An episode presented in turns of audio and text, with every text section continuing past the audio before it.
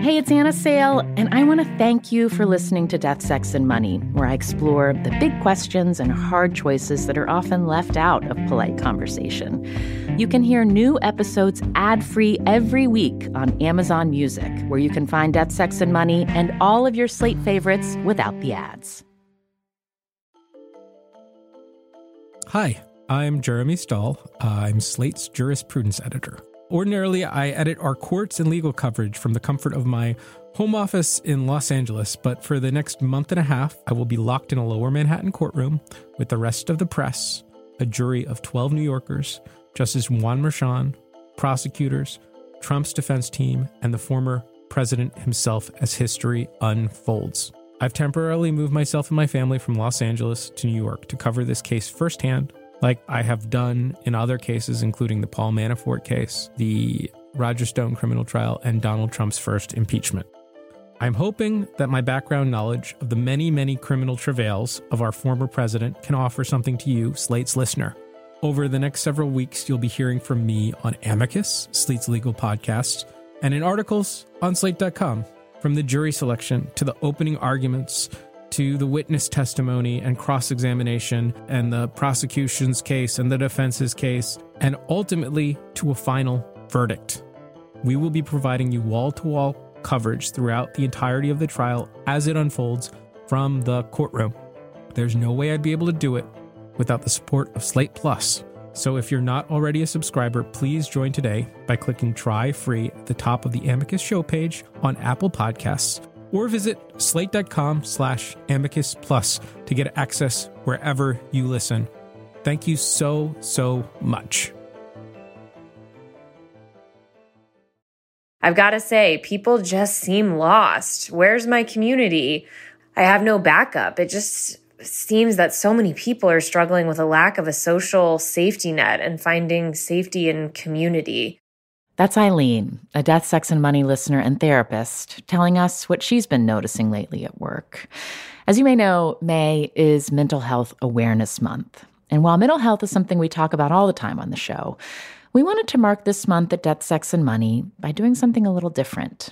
We are partnering with our colleagues at WNYC and public radio stations across the country on a series of live national call ins about mental health. We're calling the series Hold On.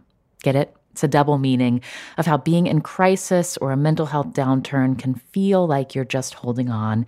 And also, it's a call in show, so hold on the phone. This is the first of six hours we'll be sharing with you this month. And we're beginning at the place where most of us get stuck how to start therapy. We asked you what's worked to find help, and also asked mental health professionals to call in and talk about what they're seeing in their sessions.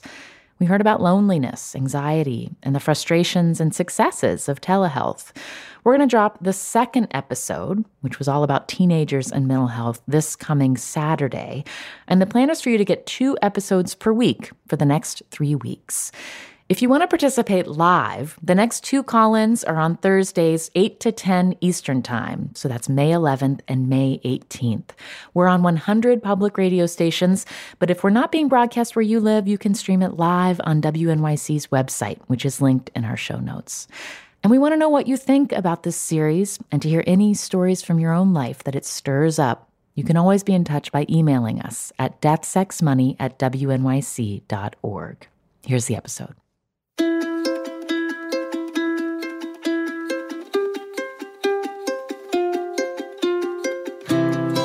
This is Hold On, a national live call in special about our mental health from WNYC and the Death, Sex, and Money podcast. It does not have to be this way. I'm Anna Sale, and those are not my words. They're from a recent White House statement on the collective mental health crisis Americans are experiencing.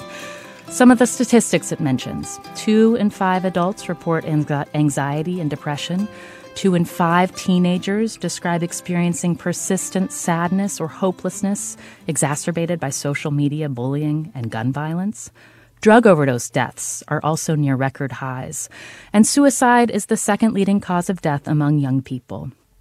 All of this is happening at a time during an epidemic of loneliness Just this week, the U.S. Surgeon General issued a report on what he called a loneliness epidemic, saying about half of American adults are experiencing loneliness and isolation, which has major consequences for both our physical and mental health. So, many of us are suffering in isolation. Others of us are getting mental health care but aren't sure it's the right kind of care. And of course, there are those of us suffering from serious mental illness without coordinated, continuous care and an adequate safety net. We feel and see this across America.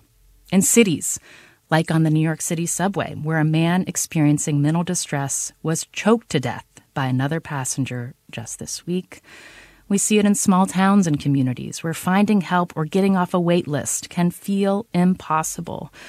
There's a lot we need to address over our series of specials about mental health this month. We are on public radio stations across the country to do it in the north and south, in big cities and rural places. And we're also streaming wherever you are. And here's our hope for these live call in conversations.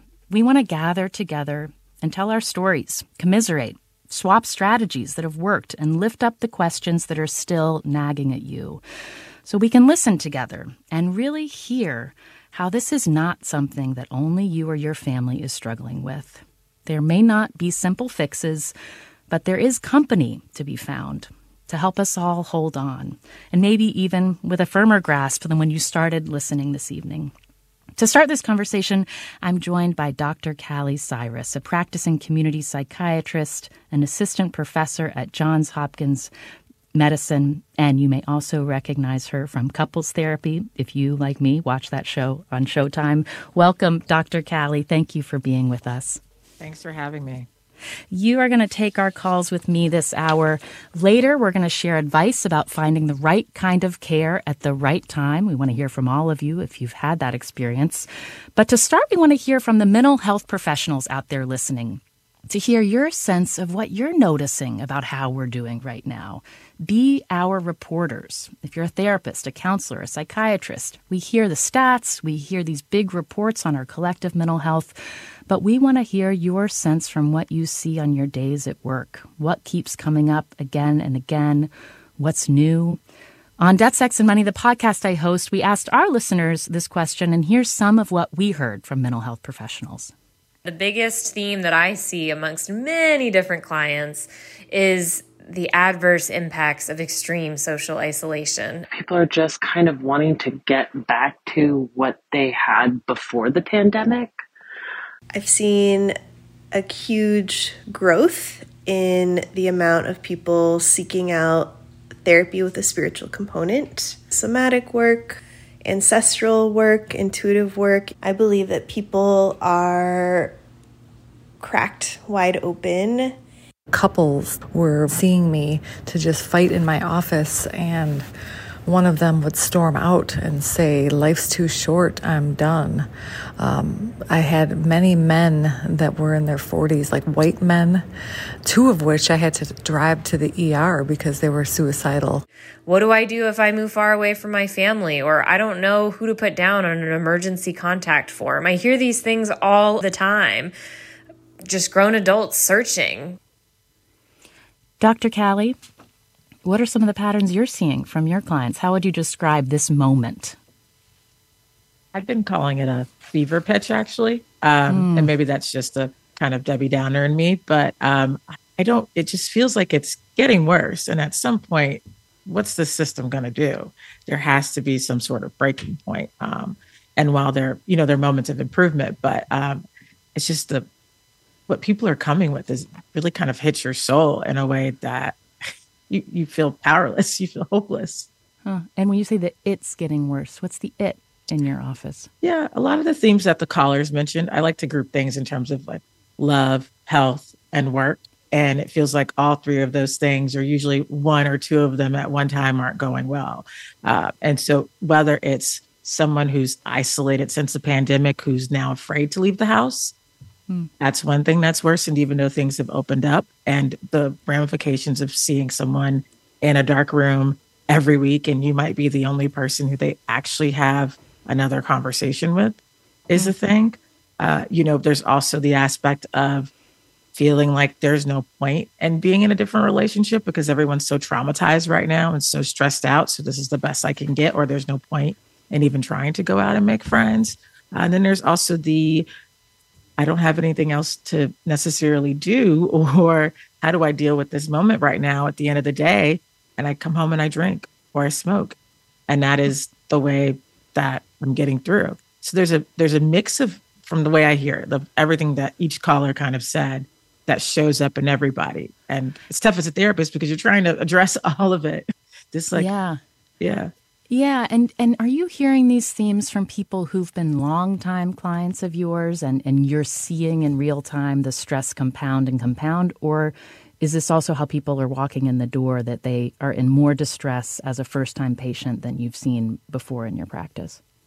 Yeah, I think it's a bit of both. So I have folks who come to me in crisis and those are obviously the toughest and some of those haven't seen a therapist or haven't been on meds before and you're just trying to do damage control um, and sometimes that damage control is a traumatic thing happened. Like this is an email that, you know, you can get a someone reaching out looking for a psychiatrist saying something happened. I have a crisis.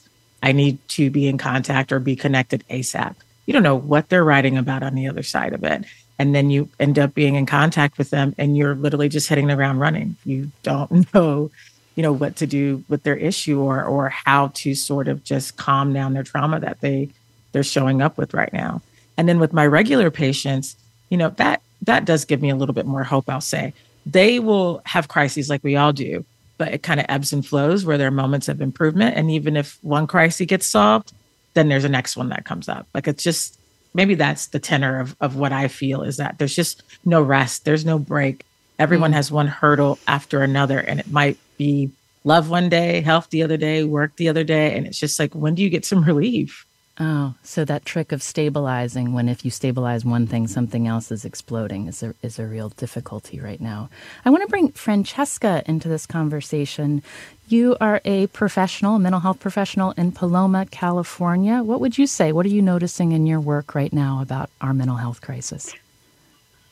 Hi, thank you. Um, all of my patients are gender nonconforming. So, what I've seen is a spike in anxiety where people who are dealing just fine with you know the social anxiety and the, the difference involved in in not being a typical gender are suddenly asking me should i get surgery? Should i get procedures that i was not even considering gender affirming care now? Because that right may go away.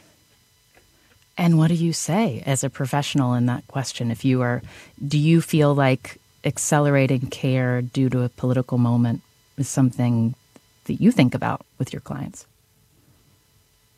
and that is the, the tough part because folks are not choosing care because they've come to a, a decision after determining what their best option is. They are politicized, they're scared, they feel pressure. And so the question becomes can you cope with the concept that your ability to get this care might be taken away? Which is a greater anxiety producer for you? The idea of submitting to a procedure that you may not be ready for, or the idea of never having that option. And that's how they're feeling. Hmm. Can you cope with two choices that are both distressing? Oh, thank you for your call, Francesca. Destiny in Detroit, what are you noticing at work as a mental health professional? I'm noticing, uh, especially as a person who completes the um, the assessments when people are first entering care, they are wanting either services for themselves as adults or services for their children, and they want to have a human component again.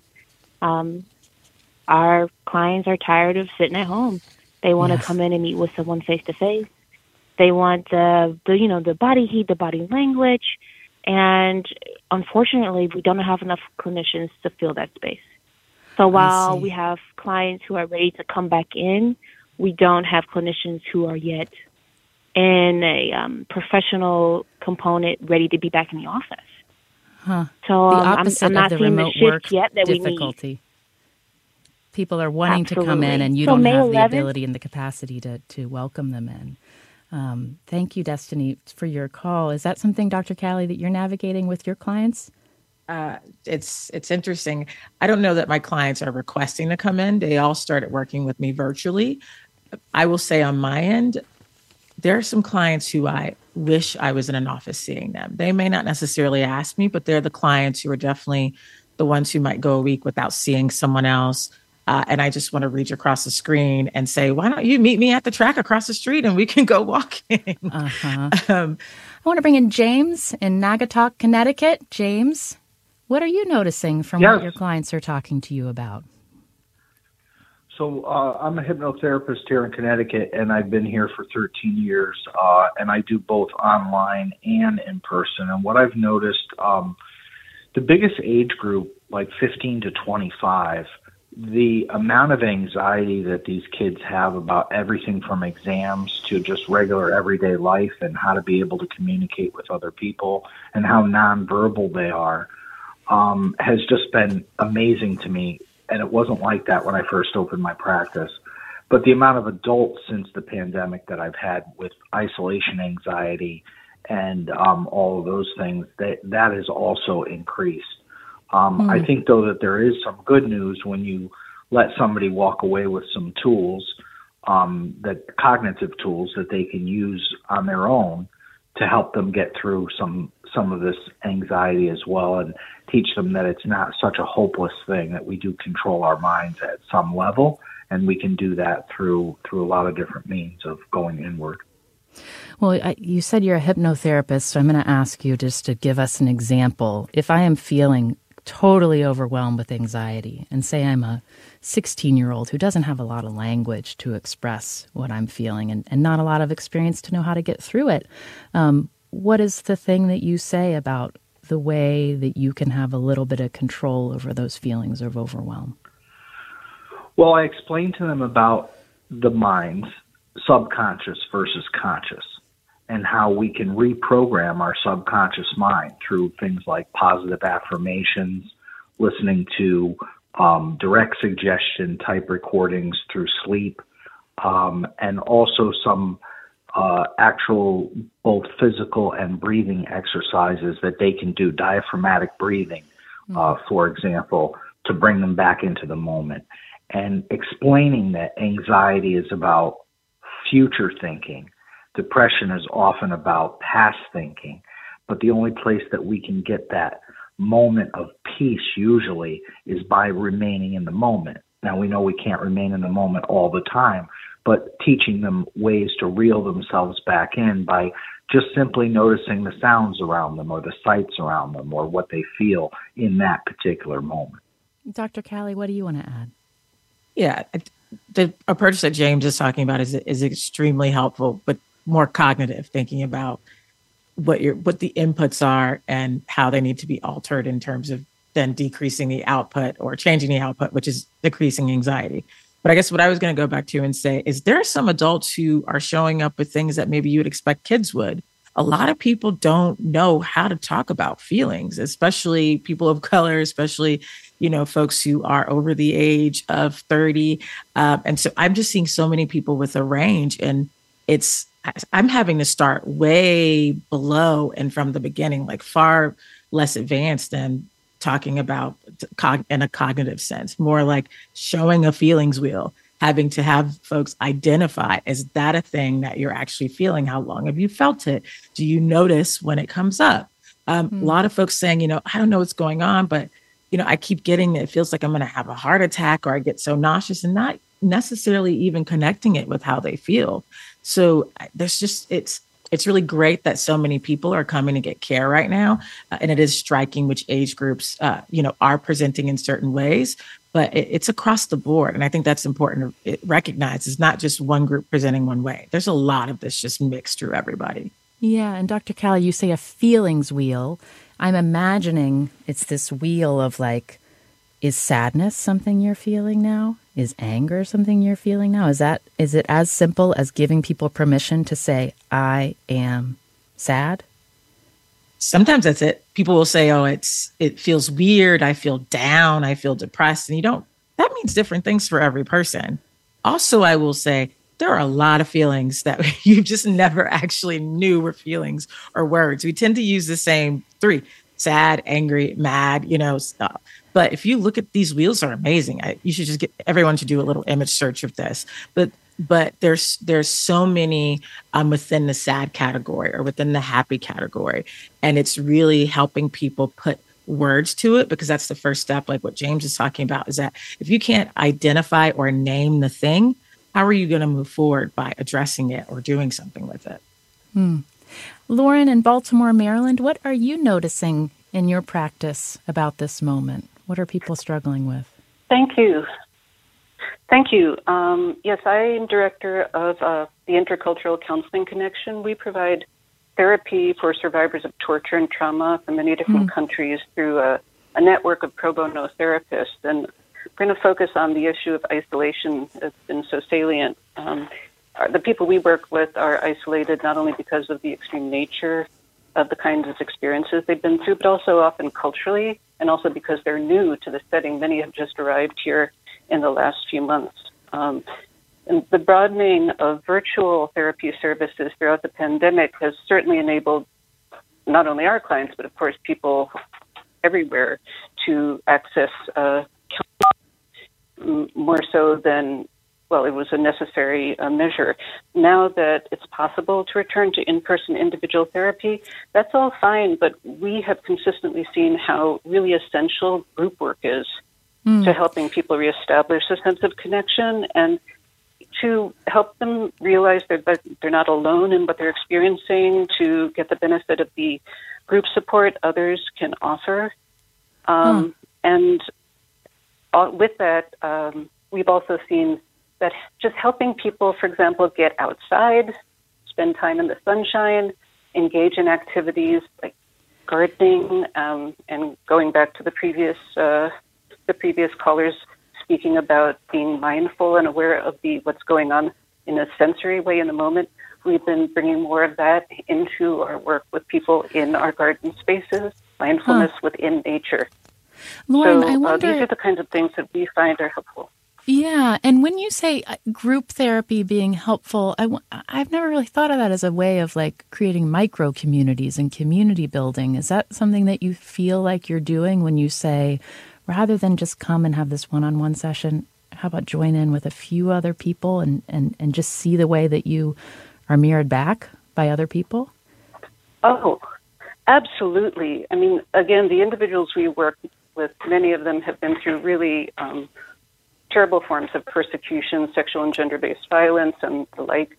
Um, and to be in a group we're not we're not talking about these trauma experiences in the group per se, but uh, using different expressive mindfulness approaches to dealing with practical issues like how to decrease anxiety, how to um, use different kinds of techniques in the moment where you feel yourself being affected by intrusive memories. Um, and to do things together, to engage in artistic or expressive modalities to go out in the garden. We, we work with people from about 27 different countries, and we mm-hmm. have interpreters so that people are able to connect across cultures, you know, uh, across genders, um, and it.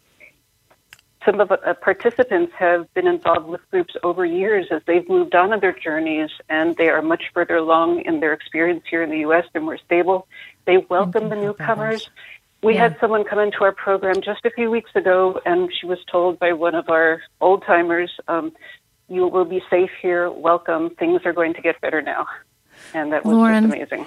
Thank you for your work and for this work of, of building relationships that you're doing. You know, Dr. Kali, it's it's reminding me that one of the titles you use is community psychiatrist, um, and you have a background in public health along with a private practice. And I just wonder how you think about that, about what your, how much of your work ought to be helping people establish connections with others and build relationships. That's the job. huh. You know, at the end of the day, you know, there there are a lot of studies that that look at what makes psychotherapy effective. And so many of the studies come down to the relationship you have with the therapist and what the bond is and that is i think that's a microcosm of, of what of what we all need again back to this loneliness we just need to connect to someone to know that someone hears us and to be able to share it which is why um, so for me a community psychiatrist that's like in a clinic. It's kind of a hustling, bustling, people around saying hi, there's laughter, there's other things happening. Um, I used to go to people's homes. It's mm. a very different model. You know, I'm wearing my sneakers um, as opposed to the psychotherapy frame um, which is no in an office, you know, there. um, I still wear sneakers. Don't tell anyone that, but, uh, um, but you know, you have the noise machine on and all of this, and um, it's a lot more stuffy. I think it's probably what we imagine when we see things on TV, but that's been upended with mm-hmm. with virtual therapy. You know, I I have I'm in the form of psychoanalysis, which is basically a therapy like old school Freudian, where you lay on the couch and, and mm-hmm. talk off the top of your head for three to five days a week and this is very like very strict kind of frame. My analyst is now on Zoom looking at text messages that I sent her screenshots of. That is not something that would have ever happened before. Huh. And I think that it's bringing folks closer together to a um, it's I think it's forcing us to be more flexible with how we meet clients where they are, which is amazing uh, it, from the perspective that I see it. Um, and group is one of those things. I don't, I don't know if we'll go back to group, but just in case folks are look, it's a really it's more affordable. So if you're trying to get in with a therapist and you can't find one, group is one really good thing to look for because you wouldn't necessarily have to pay as much. I know some folks are like, well, I don't want to put my business in the group. I don't know those people. I understand that, but why don't you just try it? You're not forced to tell all of your business. The other thing is that you can benefit from other people sharing their stories. And so you have four other people or five other people, you don't necessarily have to share everything about yourself. You can learn from them. Um, there are also a lot of different types of groups out there that you would probably be able to get in um, and there'd be more availability. And not just therapy groups, but like folks have been mentioning, there are creative arts therapists. There are you, you know more somatic groups. There's so many different options out there rather than kind of the way we expect it. And yeah. i think that's something that's really great that's happened. Yeah.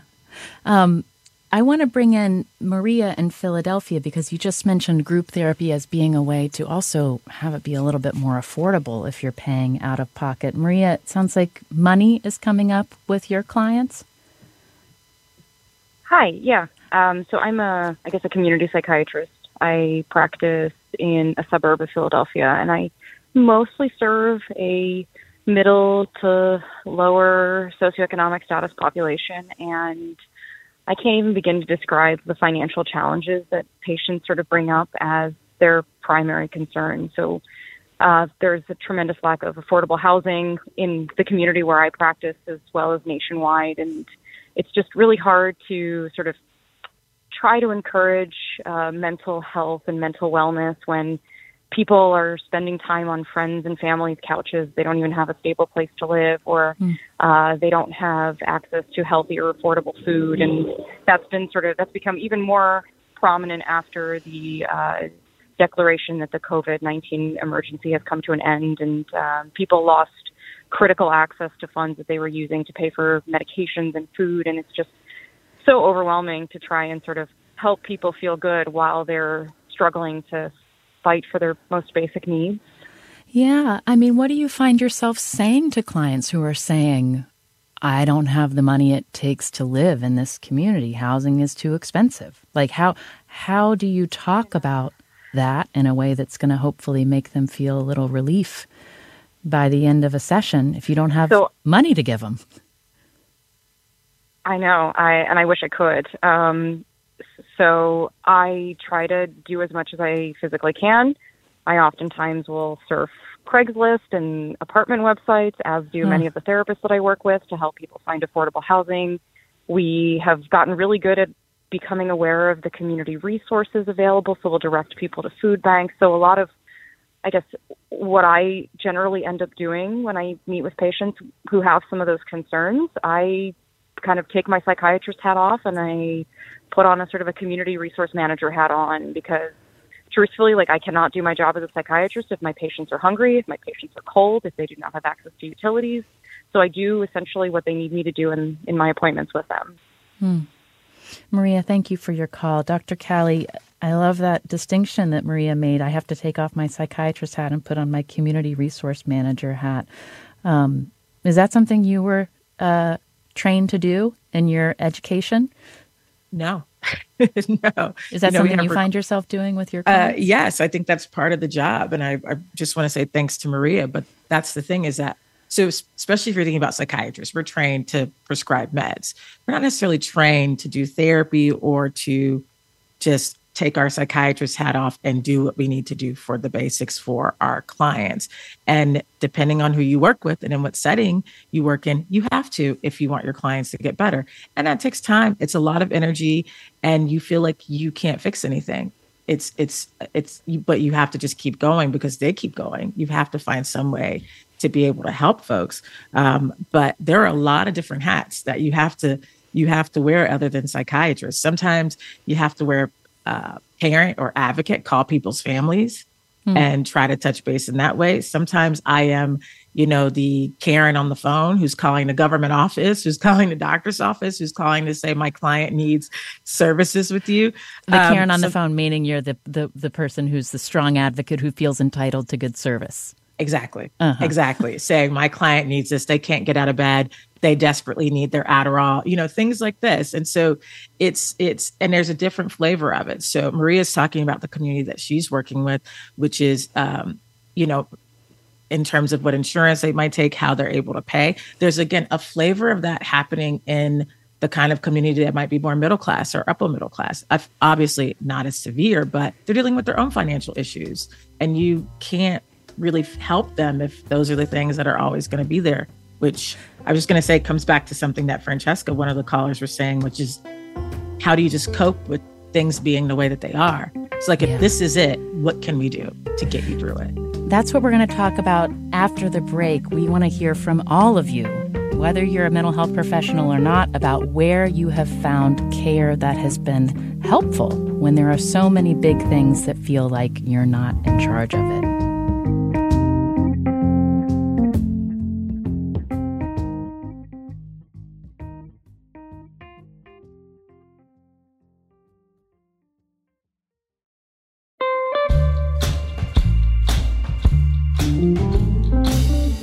If you're listening to this in your podcast feed, I have a question for you. For our May 18th Hold On Live show, we're going to be talking to organizational psychologist Melissa Doman about how to talk about your mental health at work. And we want to know your experiences. Have you ever had to disclose a diagnosis to your boss or in a job interview? Are you a manager wondering how much to talk to employees about their feelings? What's the line between being a compassionate leader and um, this is so not my job? We want to hear from you about how you've talked about your mental health at work, what boundaries you've drawn, how you've talked to your coworkers about their mental health, and what's helped you make work a more human place. You can record a voice memo and send it to us at deathsexmoney at wnyc.org.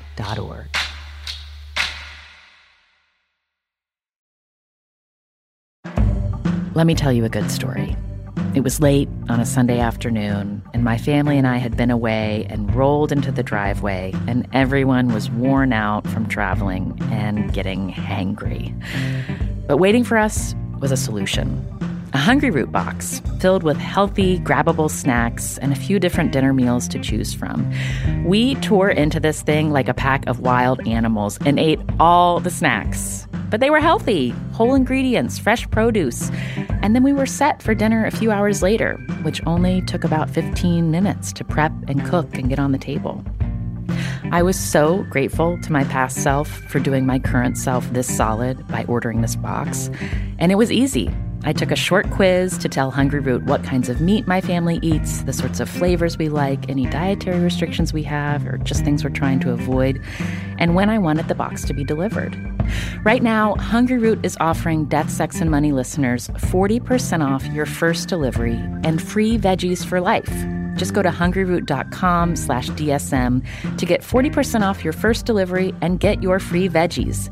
That's hungryroot.com slash DSM. And don't forget to use our link so they know we sent you. Hi, this is Dahlia Lithwick, host of Slate's legal podcast, Amicus. If you're listening to this show, you might be interested in Amicus's live show that we're hosting in Washington, D.C. on Tuesday, May the 14th. My colleague, Mark Joseph Stern, and I will be talking to some amazing guests, including Sherrilyn Ifill and a sitting state Supreme Court justice. all about how originalism, a relatively recently invented way of interpreting the Constitution, has taken over the Supreme Court and radically reshaped the law. It's been doctrinal rocket fuel for the conservative legal movement and facilitated the rolling back of abortion rights, the expansion of gun rights, and the obliteration of the separation of church and state. And as another wildly consequential Supreme Court term careers to its end, the court's originalists are on a tear. But there's something you can do about it, and we hope you'll join us in DC on May 14th to explore the possible pathways out of the current situation. Go to slate.com slash amicus live for tickets. I want to thank you for listening and for all your support as we at Death, Sex, and Money have made our move to Slate. Your stories, voice memos, and emails have meant so much to the team. As part of this transition, there's a new way to support our show financially at Slate, our new home, and you'll get something special in return. Subscribe to Slate Plus, and you'll not only support our work on death, sex, and money, you'll get access to new benefits, including listening to us and all of the other great shows Slate makes, like Slow Burn and Decoder Ring, without any ads or sponsor breaks. To subscribe, just click Try Free at the top of the Death, Sex, and Money show page on Apple Podcasts, or visit slate.com slash DSM Plus to get access wherever you listen. Thanks. Hi, I'm Josh Levin. My podcast, The Queen, tells the story of Linda Taylor. She was a con artist, a kidnapper, and maybe even a murderer. She was also given the title the Welfare Queen, and her story was used by Ronald Reagan to justify slashing aid to the poor. Now, it's time to hear her real story. Over the course of four episodes, you'll find out what was done to Linda Taylor, what she did to others, and what was done in her name the, the great lesson of this uh, for me is that people will come to their own conclusions based on what their prejudices are. Subscribe to The Queen on Apple Podcasts or wherever you're listening right now.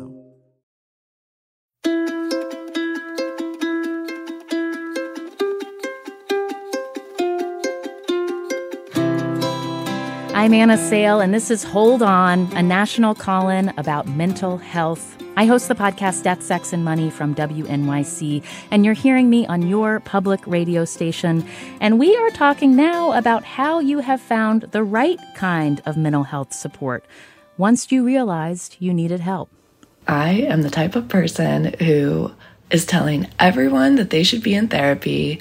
Finding a new therapist, especially after having a fabulous therapist sucks. There's just not that many people in the world that you're going to feel like you can trust and that you like talking to and that you feel are helpful and, and good for you to talk to. I had a therapist who had me hold two crystals in my hand and open and close my arms really widely. And at the end of that, I wasn't supposed to be mad at my father anymore. If you have to force the conversation or if what they are saying to you just doesn't land right, then find a new one. You'll know if the person you're speaking to understands and respects you. Unfortunately, it's a lot like dating. Those are listeners of the podcast I host, Death, Sex, and Money, describing the journey it can be to find the right kind of professional help for your mental health. We are taking your calls right now about what's been helpful for you. Tell your fellow listeners who maybe have never sought professional help before. What do you wish you'd known at the start about finding the right kind of care for yourself? I'm joined this hour by Dr. Kali Cyrus, a practicing psychiatrist in Washington, D.C. Hi, Dr. Kali. I want to ask you first. When do you know that it's time to try to get some help from a mental health professional? You know when it's time to get help when the typical strategies that you're using are not helping and you feel it every day. Uh, mm. You know, I don't want to necessarily throw around diagnoses, but the way I think about it is if you, whatever's going on, you're not able to get sleep, you're not eating as much, you're not ever able to cope and do the things that you need to do most days of the week for weeks at a time, it's time to do something different. Um, and whether that's meds, whether it's talking to someone, the first step is just connecting with anyone who can listen to you talk through it and help you decide next steps. So that's the thing for me is when you know you're just back to that stability thing, hurdle after hurdle and not having a chance to get up and you don't feel like you can get up and you want to give up, it's time to seek some help. And say you don't know anybody who's in therapy that's a close friend or family member. Where's that next step? What do you do next about where do I go? That's a good question. I will say I've had some folks who don't have any family members or know anyone who's been in therapy reach out to me. Just know that they needed someone. So I'm just going to go ahead and start with the search engine. Mm-hmm. Type in what is therapy? Type in, you know, how much does it cost? How does it work? What if you've never been in therapy? There's so many resources out there on the internet. I think maybe the thing you're asking is just about courage and mm-hmm. about the fear of reaching out and participating in the process that may be taboo, that may be for folks who are weak, that may be a waste of money. Um, and I think that why not just try it? That at the Sarah, end of the day. Sarah in Baltimore also has a tip. Sarah, you're live on the show. What have you learned about the best way to get care for yourself? Well, it's been a long journey. Um, mm-hmm. I've been through a number of therapists, and um, wasn't working, kept on getting the diagnosis of depression, depression, depression, kept on telling my story a thousand times. Knew every time I told my story, I kept on feeling worse. And um, I hit a really bad point where I got laid off and also injured simultaneously. Uh, and uh, I guess I was middle aged at that point and um, really crashed. And I had always known that I had had difficulties, just like the doctor was just saying, you know, can't get it together, and yet I should be able to get it together. I'm not a, you know, I'm no dummy. I can figure things out.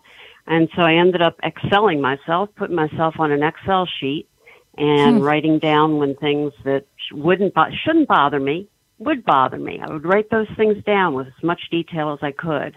And I made another Excel sheet about things that worked for me, and that was really detailed.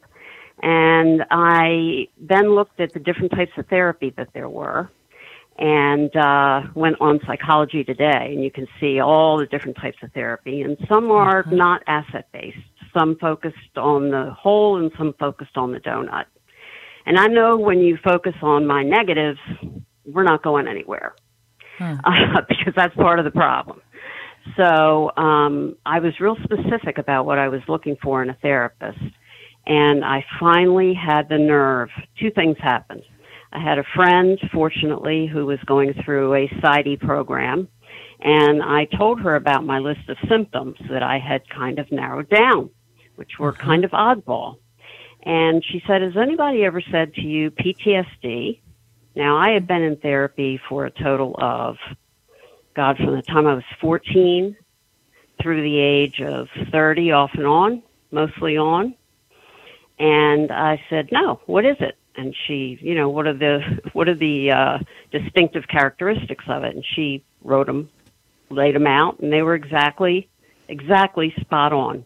Hmm.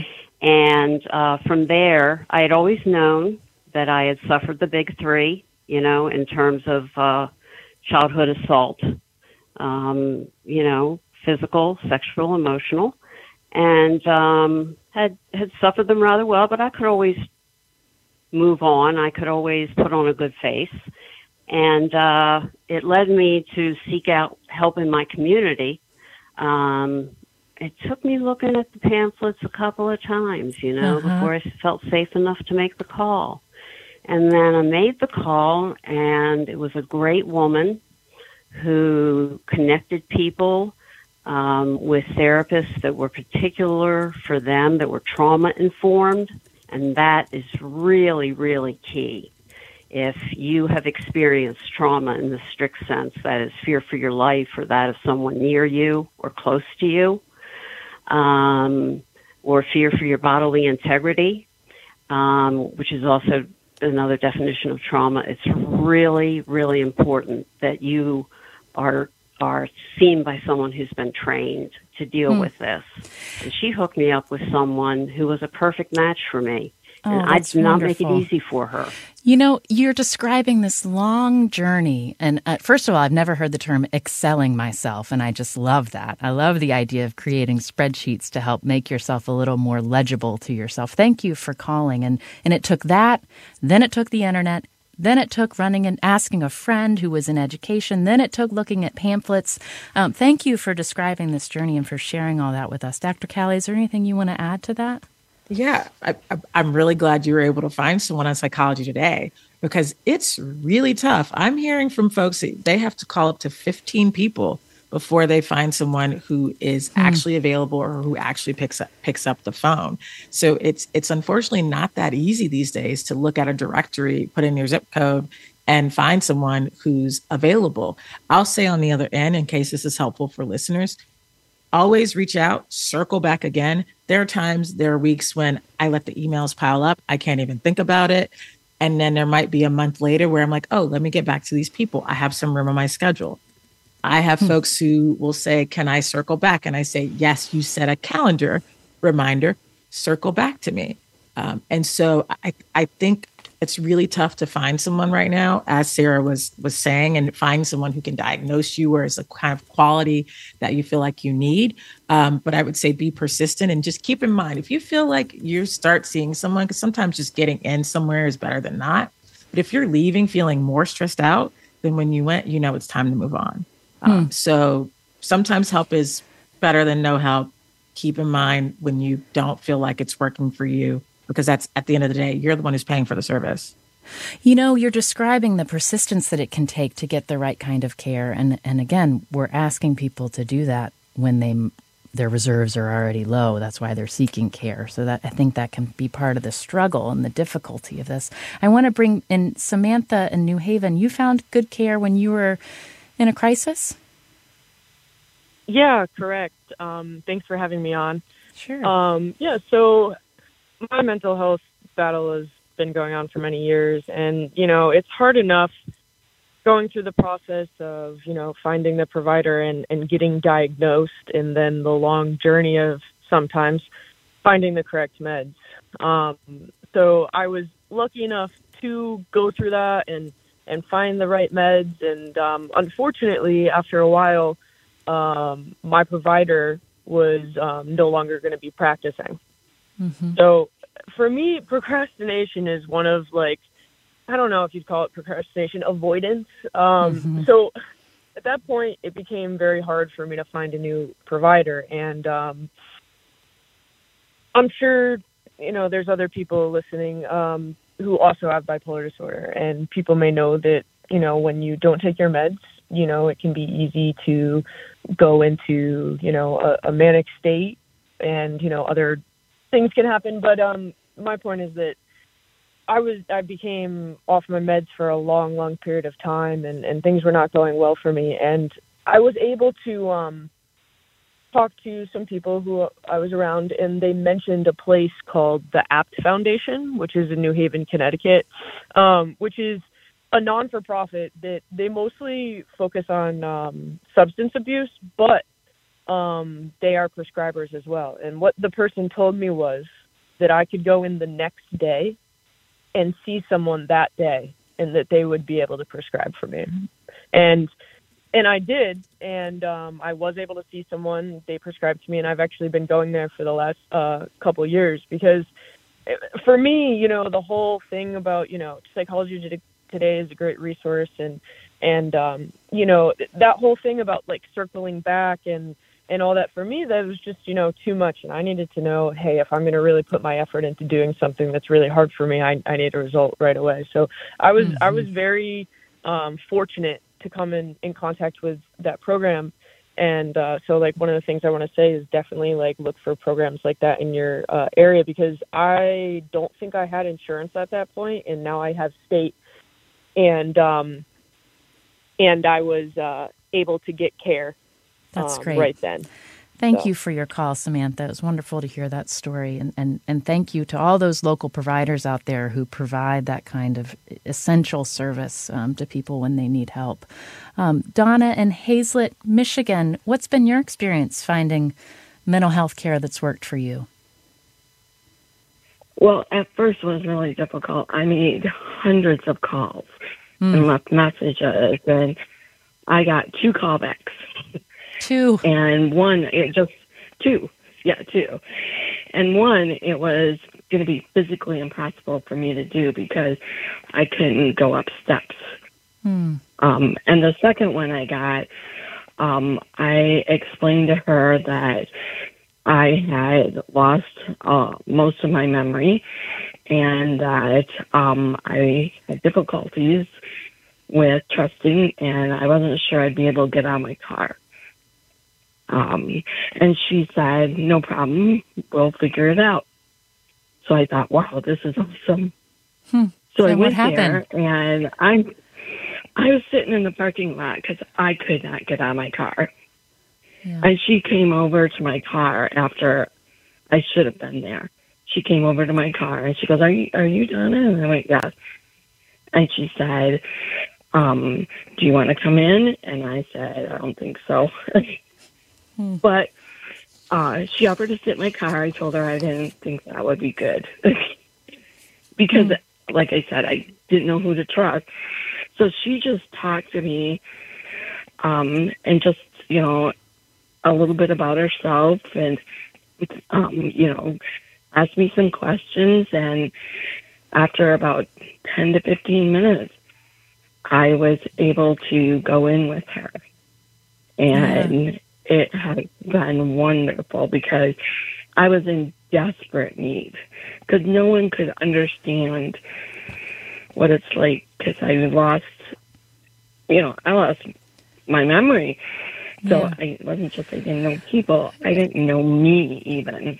Yeah, Donna, I love um, how much that counselor she she really met you exactly where you were uh, in, the way that you needed. Thank you so much for your call, um, Dr. Kali. I want to ask you kind of a big question before we wrap up here because I think one of the things that can be difficult to gauge is say you see somebody and it's early in the relationship, a therapy relationship you kind of leave a session feeling uh, churned up. Um, when is that a marker of incompatibility, and when is that a marker of a therapist who's got your number, who's making you look at some things that maybe you ought to but don't want to? How do you how do you know whether that discomfort is part of the treatment that you need to be in? if you're um, if that discomfort is not overwhelming and distress you got to get some more information. Call that ambivalence. When you feel two different things you don't know which direction to go you need some more information. So go back and that, it's kind of weird you know you're going to pay to go back to somebody you don't know if you like them and they pushed you you know but you got to go pay back and do it. I, I like to think of this as it's a you use this space like the real world. So confront them ask about it. You don't really have the opportunity in any other spaces to practice being confrontational. I had a Uh-huh. colleague who used to say, um, you know, when she went to see her therapist, she's like, "Yeah, I curse at her all the time," and I, it and it's been a piece of advice for me is use this space, and so go back and talk to the therapist and try to try to see if, um, you know, ask some questions about whether or not it's actually to help you, or if you know you don't feel good. I tend to use a the rule of threes, which is an average. If two out of three of those times it just doesn't feel good to you, you don't have to go back. Again, it's a service that you're paying for. Um, although it might be something that's useful for you to learn if you're someone who leaves, you know, before you challenge. Uh, but I think it's it's going to be up to you. If you know it's not good for your health, don't do it. But it can sometimes be a good lesson. That is good advice. I want to point you to resources on our page, wnyc.org slash hold on, if you want to look at where you might find some mental health support if you've been inspired, encouraged that it is possible by listening this hour. This is Hold On. It's a series of live conversations about mental health and getting the help you need as part of May Mental Health Awareness Month. We are having live conversations with you all this month. I'm Anna Sale. I host the podcast Death, Sex, and Money from WNYC. And you can, again, check out those resources at wnyc.org slash hold on. Dr. Kali, what's your hot tip? Where did you find the best therapists you've ever had? Where did you come upon them? I asked um, another doctor. Mm-hmm. I I happen to know other doctors, so I think that's easy for me. But I think one of the callers said they talked to a friend who had a PsyD. I really think asking people, asking people, um, either friends you know are in therapy, asking your primary care doctor, asking folks in the community. If you don't know anyone in the community, do like maybe get on Instagram, do some Googling for people who maybe look like you or have a similar background, and then read about them. Um, but I do think it's easiest once you if you know someone in the community, unfortunately, that seems to be the best way to reach out to them. And I like this homework. You can take it as a, as an opportunity to do some community building by asking that you are looking for help and see what you might find by people who are near you, loved ones, family members, friends, and they might give you yeah. just the person who's going to be share. a successful share a successful therapist. This is Hold On, Let's Keep Talking Together. I'm Anna Sale.